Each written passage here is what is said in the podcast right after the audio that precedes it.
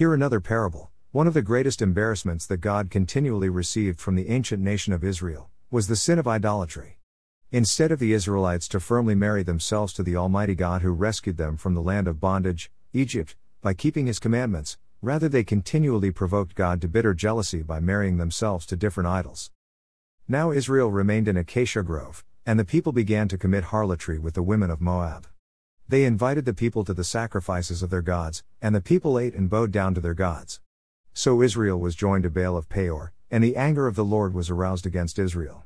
Then the Lord said to Moses, Take all the leaders of the people and hang the offenders before the Lord, out in the sun, that the fierce anger of the Lord may turn away from Israel. So Moses said to the judges of Israel, Every one of you kill his men who were joined to Baal of Peor. And indeed, one of the children of Israel came and presented to his brethren a Midianite woman in the sight of Moses and in the sight of all the congregation of the children of Israel, who were weeping at the door of the tabernacle of meeting. Now, when Phinehas the son of Eleazar, the son of Aaron the priest, saw it, he rose from among the congregation and took a javelin in his hand, and he went after the man of Israel into the tent and thrust both of them through, the man of Israel, and the woman through her body. So the plague was stopped among the children of Israel. And those who died in the plague were 24,000. Then the Lord spoke to Moses, saying, Phinehas the son of Eleazar, the son of Aaron the priest, has turned back my wrath from the children of Israel, because he was zealous with my zeal among them, so that I did not consume the children of Israel in my zeal. Therefore say, Behold, I give to him my covenant of peace, and it shall be to him and his descendants after him a covenant of an everlasting priesthood, because he was zealous for his God, and made atonement for the children of Israel. Numbers 25 1 13. Why did I decide to bother you with this long Bible passage? The reason is this.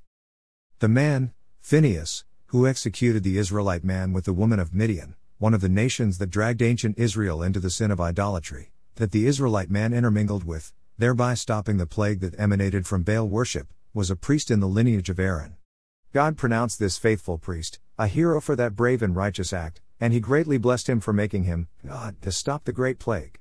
The big question of today is this what if a priest, not just a priest, but a chief priest of the world, marries himself stubbornly to images of abomination like Baal, in places where God is worshipped, and teaches the world how to bow, kneel, burn incense, and pray through such images, thereby provoking God to sigh, mourn, and weep? What do you think could happen as a result of such acts? Titus Aramagono Edito